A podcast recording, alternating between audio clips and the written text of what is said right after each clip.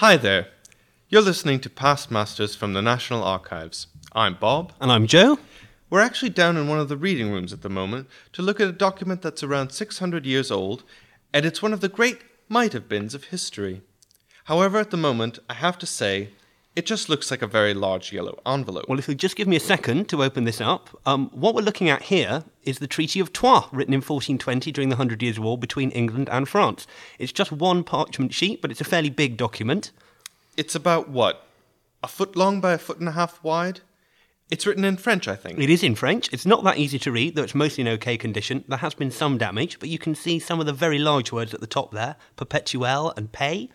Perpetual and peace. Yeah, so tr- translated, the beginning of the document goes something like Forasmuch as, in order to return to peace and remove the dissensions between the kingdoms of France and England, many notable and various treaties, which in time past have been made between our noble forebears, and those of the most high prince and our most dear son Henry, King of England, heir to France. So who's writing this? and also Well, you see the box attached to the bottom. On a red and green cord. The box is to protect the seal which is attached to the document, like a signature. but big, round, and made of wax. It's quite badly damaged, but there's a king sitting on a throne. Now, that could be English or French, and the writing around the edge is basically too badly damaged to tell us much. But if I turn the seal over on the back, Three fleur de lis. So it's the French king's seal. It is, and this is the document in which the King of France effectively hands his kingdom over to the English. It's a hugely unpopular peace treaty in France that leads to over 20 years of continuous fighting, and that's the longest period of uninterrupted conflict in the whole Hundred Years' War. Why would a French king hand over his kingdom to England? Ah, well, that's the story. So, can this podcast hold the vasty fields of France? Or may we cram within this tiny show the very cask that did affright the air at Agincourt? What are you talking about? It's Shakespeare. What? Only the actors are allowed to have fun? Ladies and gentlemen, and last, but certainly not least,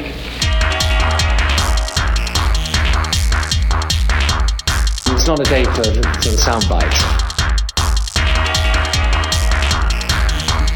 Let's, let's, let's go back into history. I feel the hand of history upon our shoulder.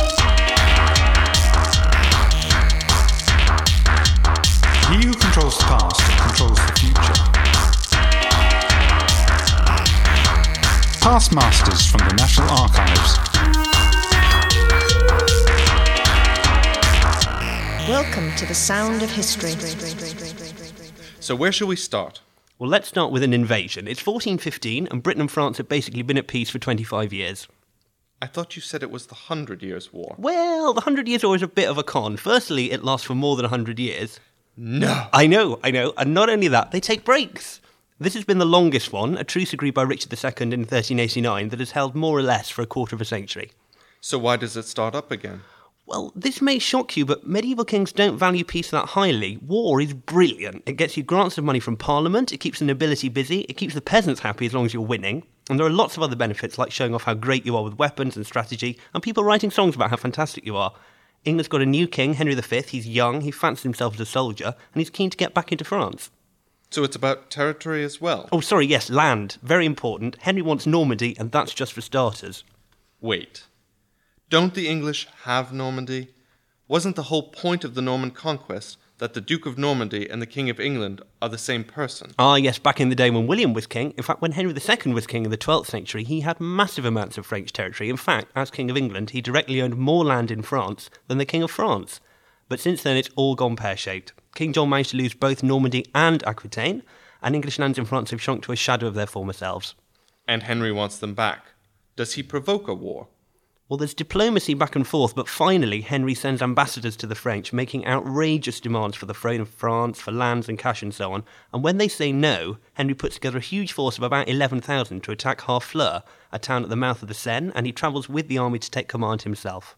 So he lays siege to the city. He does. Harfleur's got massive walls and is well defended, but the English surround it, and for five weeks they wait for the city to run out of food. That sounds straightforward. Well, the problem when you're an attacking army like this is where does the food to feed you come from? So the English start getting peckish themselves.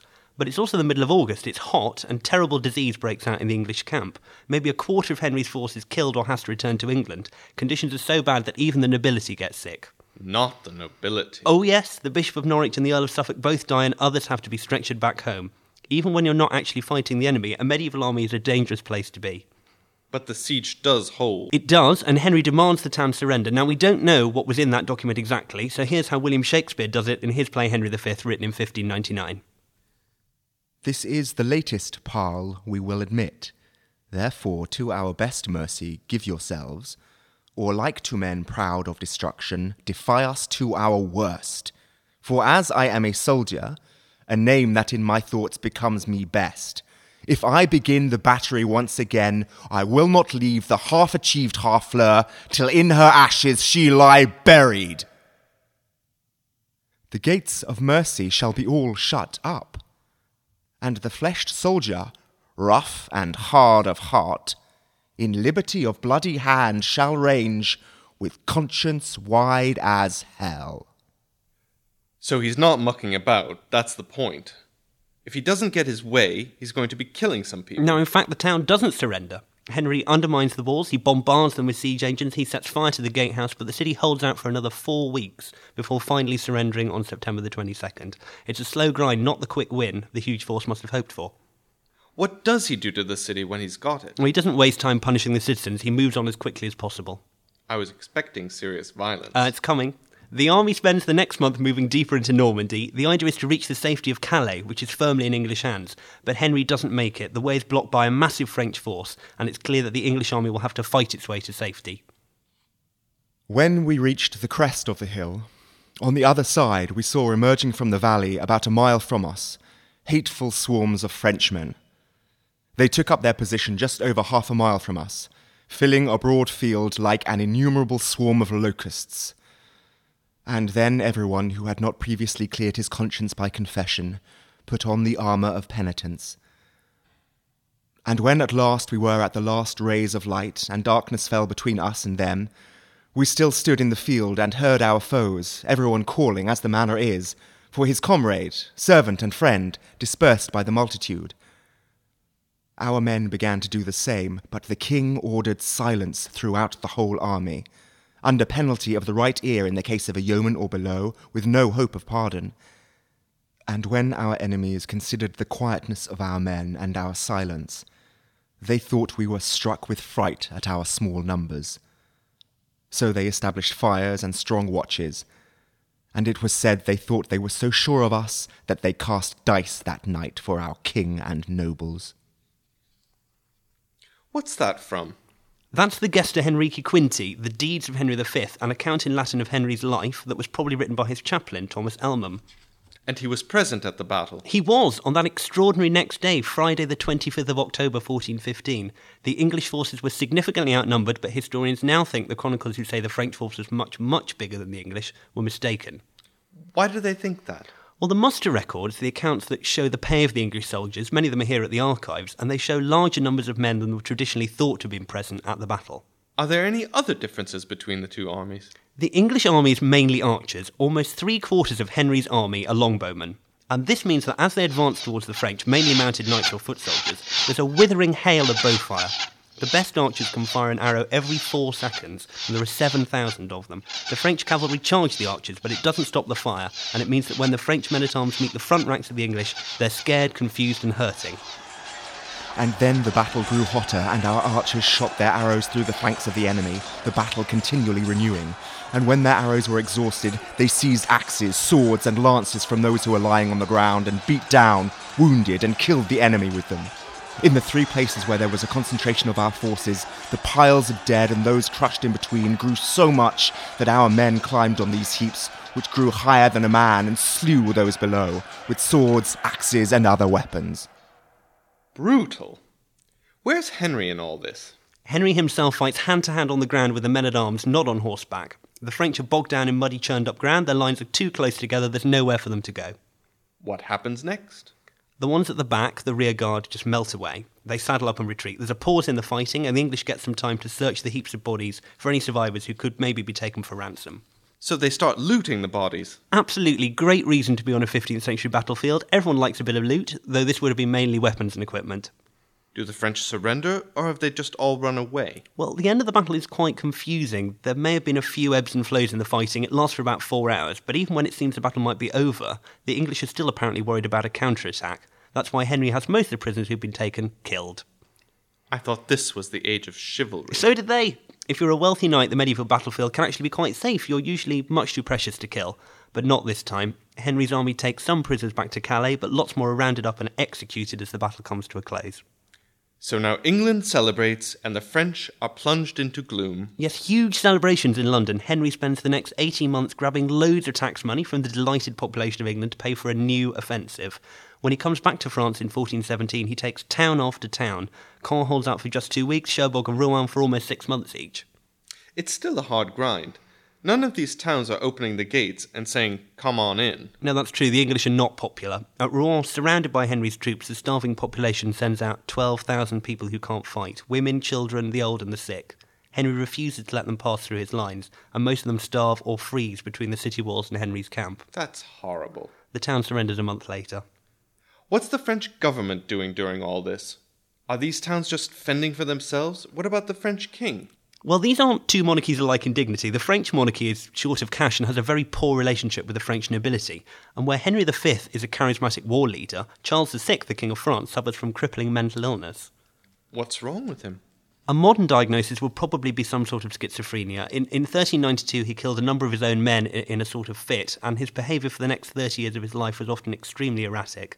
Sometimes he didn't recognise his family, he insisted he wasn't the king, and his name wasn't Charles, it was actually George. Um, he wouldn't wash for weeks on end. He would run around the corridors of his palace howling like a wolf. And at one stage, he became convinced that he was made of glass and needed to be held together with bits of wood to stop him from shattering. That's pretty extreme. He was not a well man, but he remains king, and on his good days, he continues to exercise power.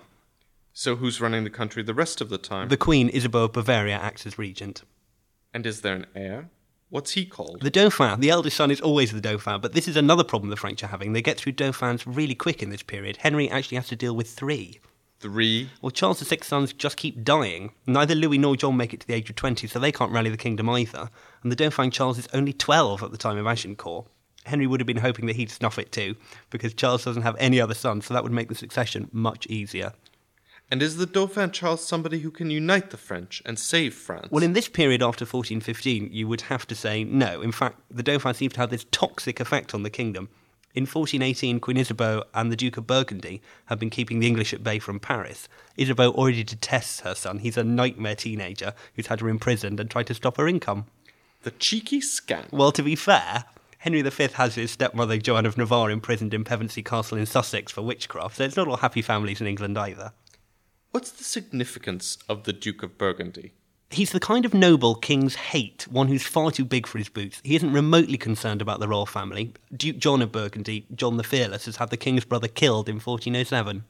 He assassinated the king's brother. Yep, had both his arms chopped off in a Paris street. He's also had the Dauphin abducted. So the Duke's dangerous and powerful. He needs careful handling. His support must be vital to holding the country together. Absolutely. The Dauphin meets with him in September 1419 to decide the future direction of the country. How does that go? Eh, could have gone better. Then, they say, the Dauphin raised his hat, thanked him, and told him to rise. And as the Duke rose, the Dauphin made a sign to those who were with him. And then the Lord Tanneguy de Chastel came near the Duke and pushed him by the shoulders, saying to him, Die! and struck him with an axe on the head. And so he slew him in this way. There was another of the Duke's party, called the Seigneur de Nouailles, who was mortally wounded, so that at the end of three days he died too.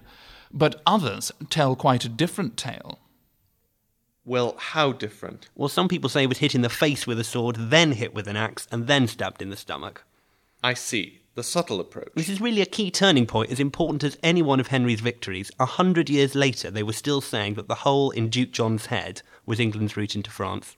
In what way? Before John is murdered, the English don't have many allies in France. On the grounds that they're invading it. Well, absolutely. But now they've got a very powerful one. John's son Philip moves to support the English. In fact, in case there's any doubt, Henry entertains him lavishly at Christmas in 1419, and the festivities include a jolly pantomime reenactment of John's murder right in front of the new Duke. So the Dauphin has forced his two greatest enemies together. Well done, him. Oh, his three greatest. This is the document, slightly smaller than the treaty, as you see, preserved in the Exchequer records, um, signed by Philip of Burgundy here and Isabeau here, in which they agree to meet Henry at Troyes, and it's there, on behalf of Charles VI, the French king, they're going to hand over the keys to the kingdom. What does the treaty actually say? It makes Henry the King of France. No, it makes him heir to the throne of France and regent. Actually, the first thing the treaty says, well, the first article, is that there's going to be a wedding.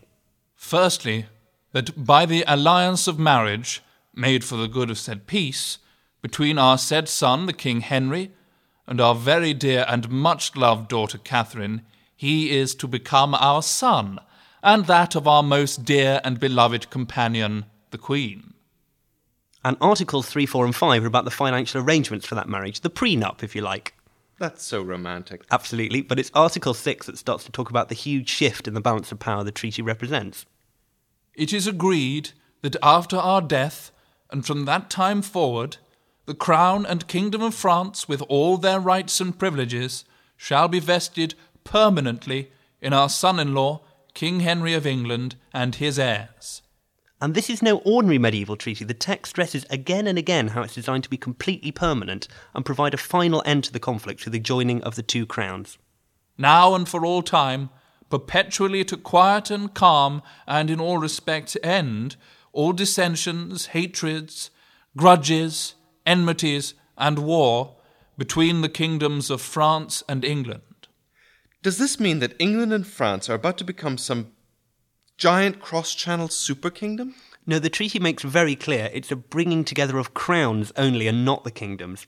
This is actually important on both sides. English taxpayers don't want to be paying for stuff in France any more than the French want to be paying for castles on the Welsh border or whatever.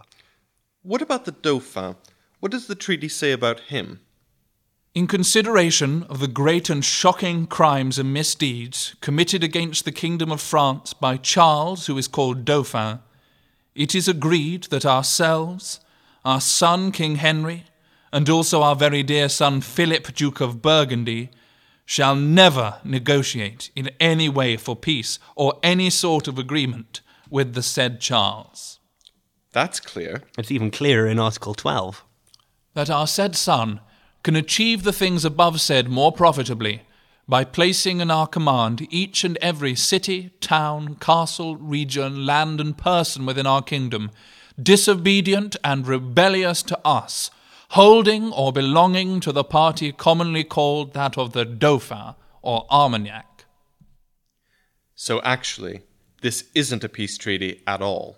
This is a treaty where everyone Henry, King Charles, the Queen, the Duke, everyone is agreeing to gang up on the Dauphin and his supporters and wipe them out. Yes, it's very much a no peace without victory plan. It has three steps for Henry. Step one, start making the important decisions. The treaty isn't just about the future, some of it is about a transfer of power right now. Because we are constrained and prevented much of the time in such a manner that we cannot, in our own person, hear or attend to the management of the work of our kingdom, the power and authority to govern and control public affairs shall, during our lifetime, be vested in our son, King Henry. Of course, this isn't Charles declaring himself unfit to rule, it's really Burgundy, the Queen, and other powerful French figures, but the effect is the same. Step 2 Eliminate the opposition from the Dauphin downwards. Step 3 Become undisputed ruler of both kingdoms. He must be feeling pretty good as they're putting the treaty together. Absolutely. In, in the document signed by Isabeau and Burgundy that we were looking at before, the idea is to meet outside Troyes on carefully marked ground, with each side allowed no more than two and a half thousand men. That's still more than enough for a big fight. But don't be so pessimistic.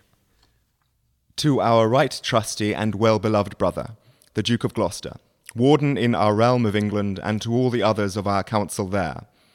For as much as we knew well that your desire was to hear joyful tidings of our good speed, touching the conclusion of peace between the two realms, we signify unto you that, worshipped be our Lord, our labour has sent us a good conclusion. Upon Monday, the twentieth day of this present month, we arrived in this town of Troyes, and on the morrow we had a convention between our mother, the Queen of France, and our brother, the Duke of Burgundy. Henry meets the royal family, including his bride to be, at an inn outside Troyes on the 20th of May, and the next day the treaty and the marriage are finalised in an extraordinary ceremony in Troyes Cathedral.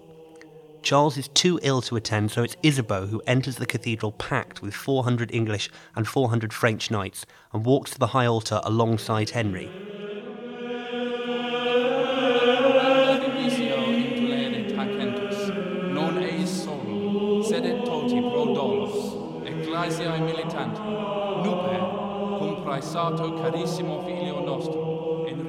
The articles of the treaty are read aloud, and the king and queen attach seals to two copies.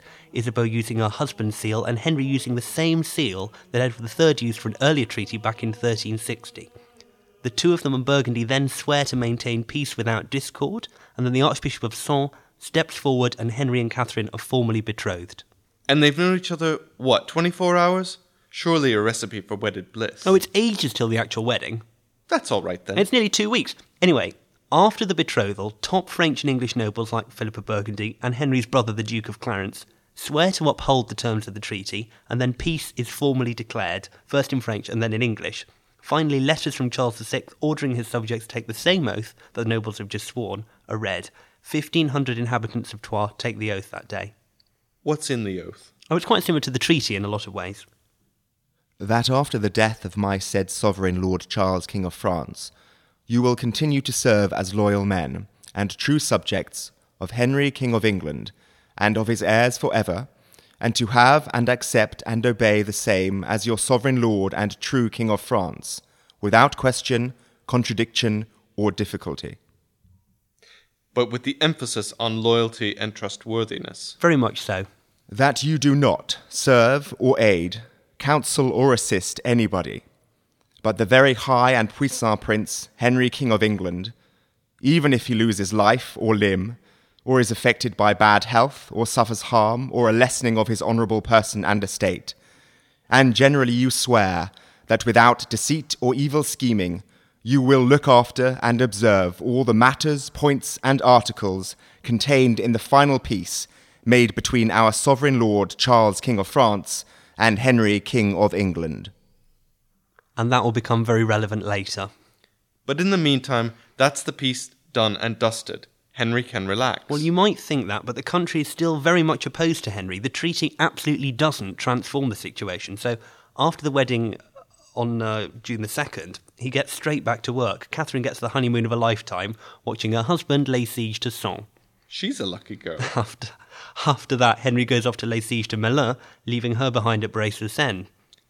So it's just business as usual. Yeah, Henry's on the war slog, moving through France a town at a time. And of course, there's one member of the royal family, like a bad fairy not invited to the christening, who wishes neither Henry nor the treaty well. The Dauphin. The damnable treaty that Henry of England has asked for, under pretext of marriage with the daughter of the King of France and of total peace between the kingdoms of France and England, is full of malignity and fraud and deception. For under the pretext of peace and marriage, it tends to promote and nourish all treasons, perjuries, disloyalties, and rebellions, and tends to the shameful servitude of the kingdom of France. This treaty must be resisted, especially by the Pope, churchmen, the nobility and citizens of France, and all those who hate tyranny and uphold virtue and freedom. He's not very happy. He's really not, and it gets worse for the French. On the 1st of December, the English occupy Paris. Really, at this point, the difference between the English and French kings is made very clear. Henry sweeps into town past glum crowds. He's staying at the luxurious Louvre Palace. Charles is virtually bankrupt. He's practically boarding at the Hotel de Saint Paul. It's humiliating. Could Henry have possibly imagined that things would go this well when he began planning his invasion back in 1514? We know that he thought his success was down to God, and really he has been as lucky as he has been successful to get where he is. And does his luck hold? No, it really doesn't. In 1421, Henry goes back to England, and Catherine is officially crowned in London, but by June he's already back in France. Battering away at a few more towns. Yes, only this time. oh, Well, we've already said that travelling with a medieval army is dangerous even when you're not in combat, and at Harfleur, a number of nobles of the highest rank got sick. Now the king himself contracts dysentery, and he steadily gets worse and worse. Catherine is given birth to a son, another Henry, in December. In May, she comes out to France to be with her husband, and Henry keeps command even when he's too ill to sit on a horse. And he dies on August the 31st, 1422. He's 34, his son is less than nine months old.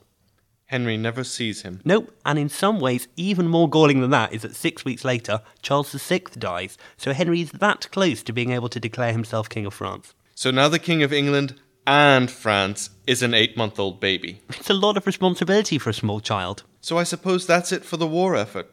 Henry's dead, his son is only a few months old.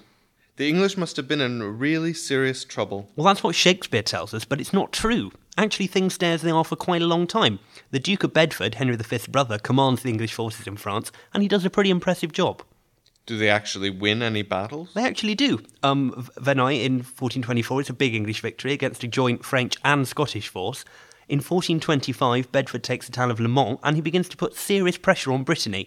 In 1427, Duke John of Brittany renounces his allegiance to the Dauphin and crosses over to the English side because they're so close to overrunning him. So for most of the 1420s, the English are actually in a really strong position. I sense a but coming up here. Well, suddenly, right at the end of the decade, everything unravels very fast. The English are held at Orleans and they then suffer a series of defeats. Why? What's changed? Here's the French writer Christine de Pizan giving us a hint. I, Christine, who have wept for eleven years in a closed abbey, where I have lived ever since Charles, the king's son, fled, if I dare say it, in haste from Paris. Enclosed here because of this treachery, I begin for the first time to laugh.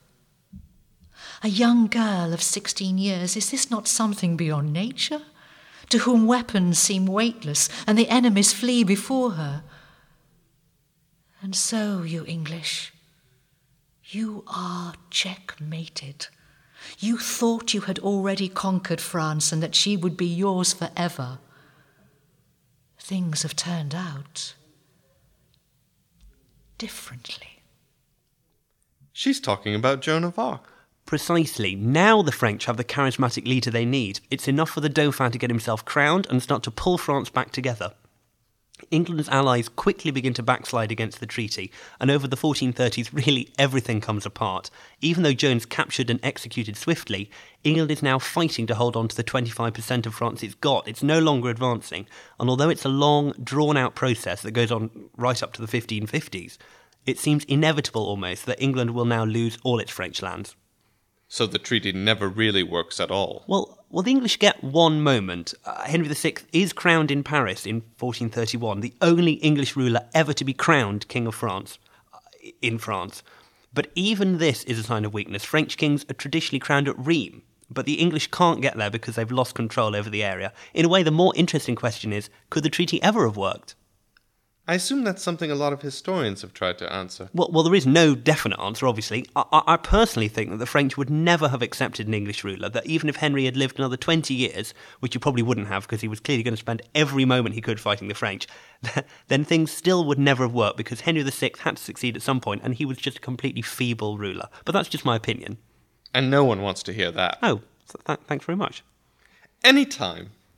Documents from this episode on the website www.learningcurve.gov.uk forward slash podcasts. And thank you, as usual, to our readers, Jill Gillespie, Gary Thorpe, and Andrew Ormerod. Next time, we're jumping ahead over 500 years to the 1940s. Yes, 60 years on, we're looking at the Berlin Airlift, the massive operation to keep the German capital alive during the Soviet blockade of 1948. We'll be listening to 1940s government archive footage and asking a veteran of the airlift about his Cold War experience. And no, I didn't ask him if it was chilly. Well done for holding back on that one. Thank you.